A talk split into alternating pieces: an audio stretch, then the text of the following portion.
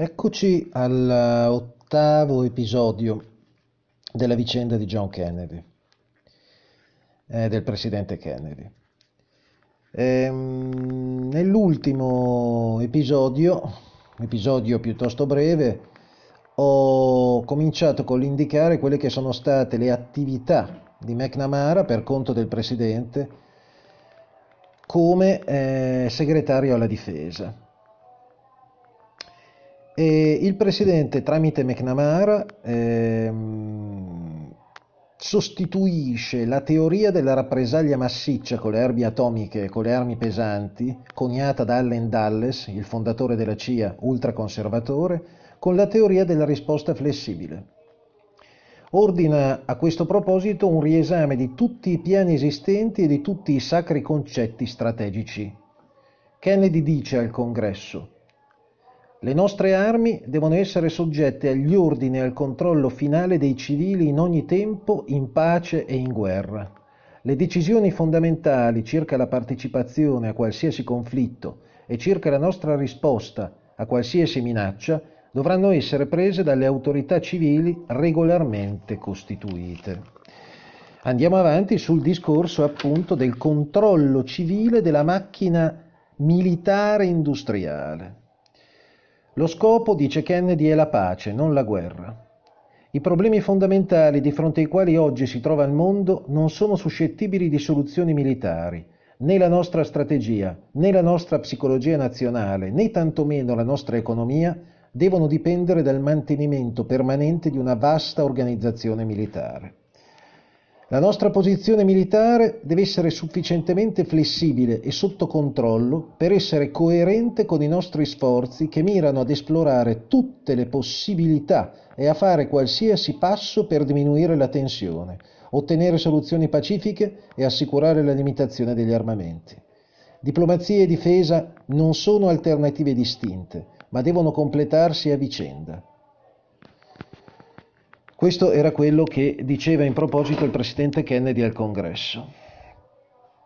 Il nuovo bilancio di Kennedy per la difesa, benché eh, fosse stato aumentato dal presidente di 650 milioni di dollari, che non erano nulla in confronto ai miliardi che si erano spesi in precedenza, doveva eliminare tuttavia gli sprechi, i doppioni, le spese smodate e ingiustificate. Come abbiamo già detto, c'era veramente un coacervo di affaristi legati al mondo militare, del petrolio, degli alti graduati che sedevano nei consigli di amministrazione delle grandi aziende, che sfruttavano la paura ingenerata nella popolazione e nei politici del mostro comunista. Ovviamente tutti questi interessi appunto si oppongono, si oppongono eh, alla, alle idee diciamo, di, di, del presidente Kennedy. Kennedy dice a queste scelte, cioè alle nostre scelte della, della mia amministrazione, si oppongono argomenti e interessi di gruppi economici e militari, tecnici o di altra natura è comprensibile che questi gruppi abbiano una spiccata preferenza a ridurre qualunque altra spesa che non sia quella del loro settore.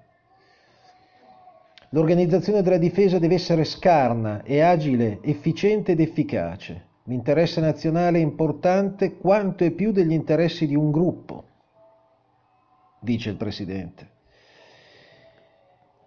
Kennedy chiede al Congresso di approvare la costruzione di 10 sottomarini nucleari, una considerevole espansione del programma dei missili Polaris, lo sviluppo del missile strategico Minuteman e del missile aviotrasportato Skybolt.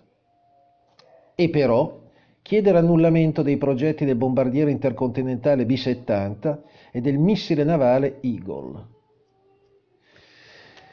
Il Pentagono eh, voleva sviluppare il progetto del missile antimissile Nike Zeus. A proposito di questo, c'è da dire che già Eisenhower aveva congelato i fondi che il congresso aveva votato e Kennedy fece lo stesso. Pareva davvero che questi fondi rappresentassero proprio uno spreco eh, per costruire questa sorta di missile antimissile. Tra l'altro Kennedy congelò i fondi anche per il bombardiere B-70. A questo punto la rivista Time scrive, parlando di, parlando di McNamara, no? eh, raccontando quello che aveva fatto McNamara su, su questo versante, per conto di Kennedy. Dice l'articolo, stabilendo un controllo civile sul Pentagono, McNamara si alienò gli ufficiali, metteva in disparte e umiliava pezzi da 90 come Curtis LeMay, il capo di Stato Maggiore dell'aviazione. McNamara tagliò le spese, non guardò in faccia nessuno, costrinse gli, alleati ad allinearsi e intimidì il Congresso. Per questo si fece nemici quasi ovunque.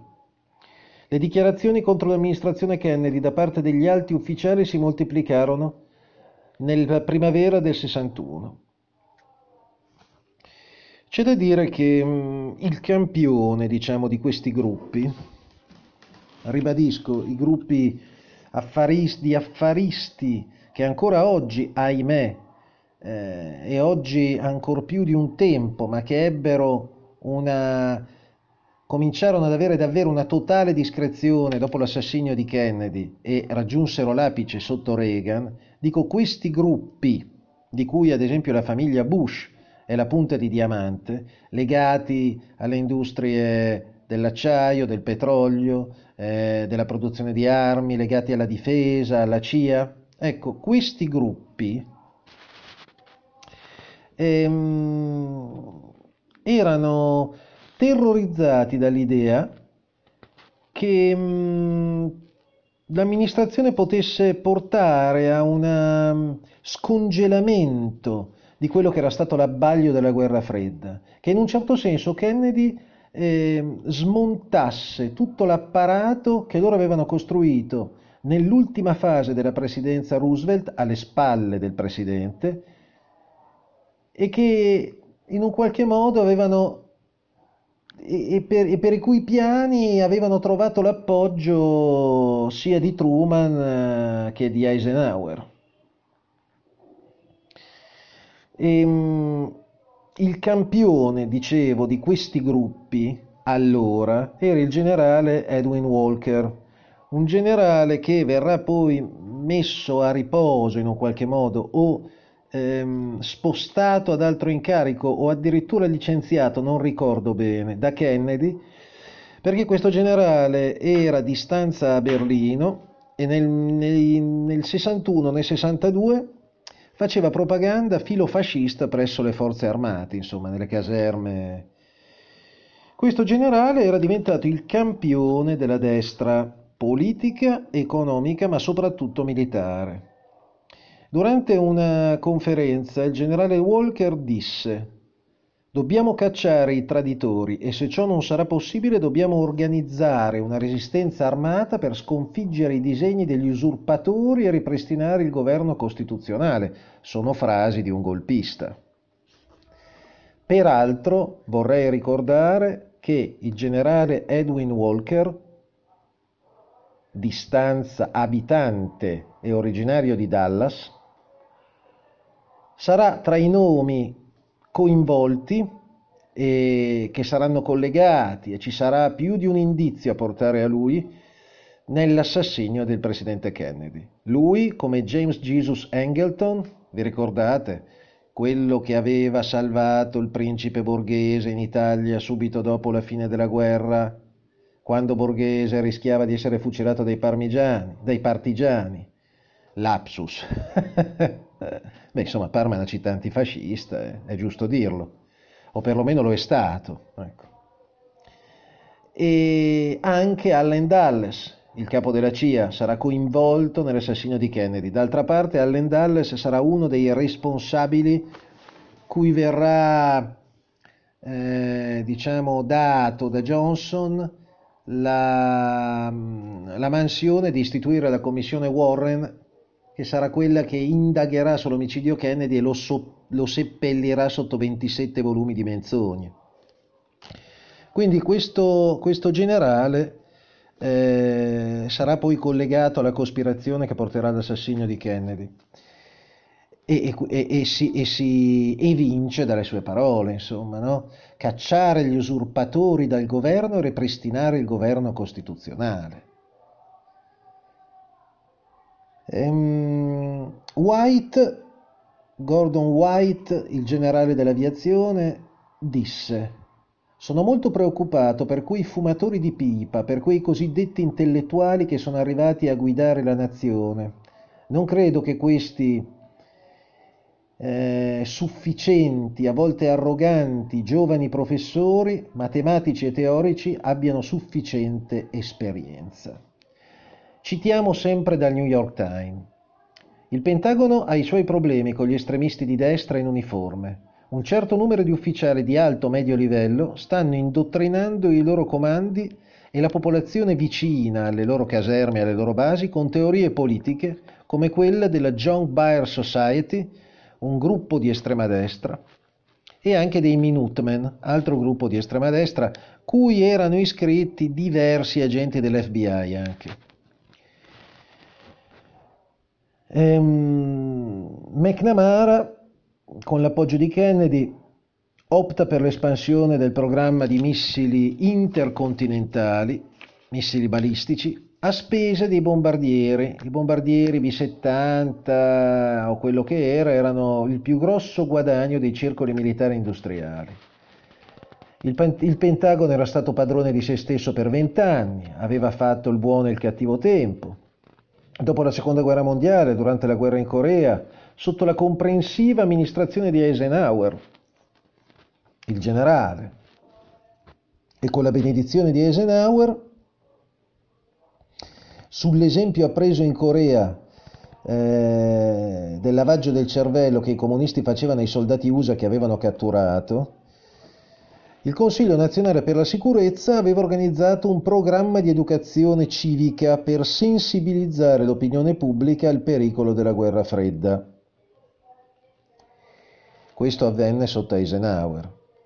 Una sorta di propaganda destrorsa per incutere nell'opinione pubblica quella dose giusta di paura che valesse ad appoggiare la parte conservatrice del paese, le cui punte di diamante erano ovviamente i militari, gli uomini d'ordine e dietro di loro i grandi gruppi che avevano la loro sede come anche oggi prevalentemente nella zona del Texas. Sentendosi perseguitati da Kennedy e da McNamara, cioè dal suo, segretario, dal suo segretario alla difesa, ovviamente quelli che possiamo definire i guerrieri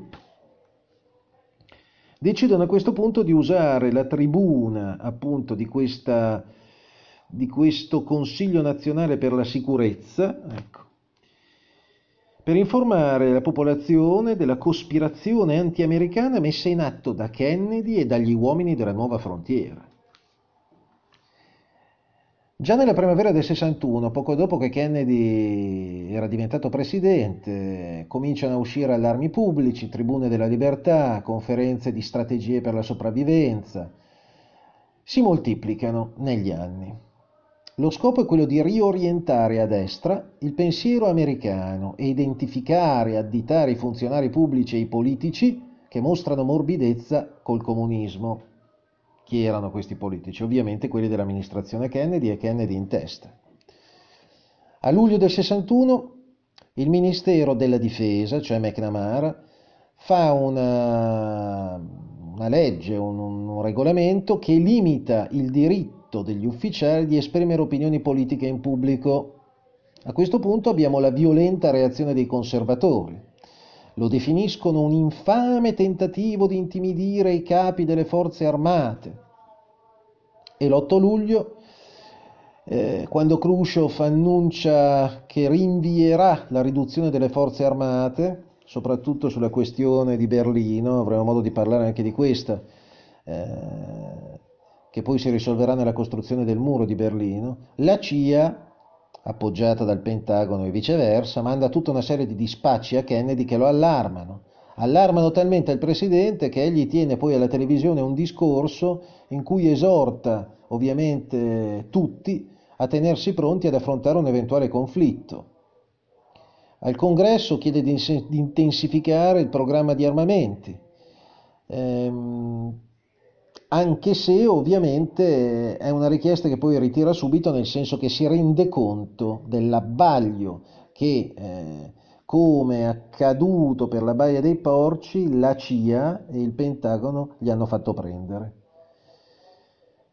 Eh, il congresso invece vorrebbe stornare un sacco di soldi, un sacco di denaro a quella che definiscono l'aberrante politica sociale dell'amministrazione Kennedy a favore dei progetti militari e soprattutto 500 milioni di dollari per il famoso bombardiere B-70 che Kennedy si rifiuta di costruire. Il 2 agosto il senatore Fulbright eh, uno dei consiglieri dell'amministrazione Kennedy dice gli ufficiali non sono eletti dal popolo e non hanno alcun diritto di formulare linee politiche che non siano esclusivamente militari.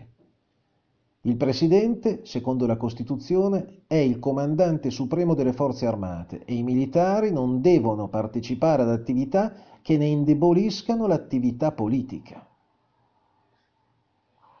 Il 16 novembre del 61 a Seattle il presidente Kennedy dice Dobbiamo accettare il fatto che gli Stati Uniti non sono né onnipotenti né onniscienti, che non possiamo imporre la nostra volontà al rimanente 94% dell'umanità e che non può esistere una soluzione americana a ogni problema del mondo.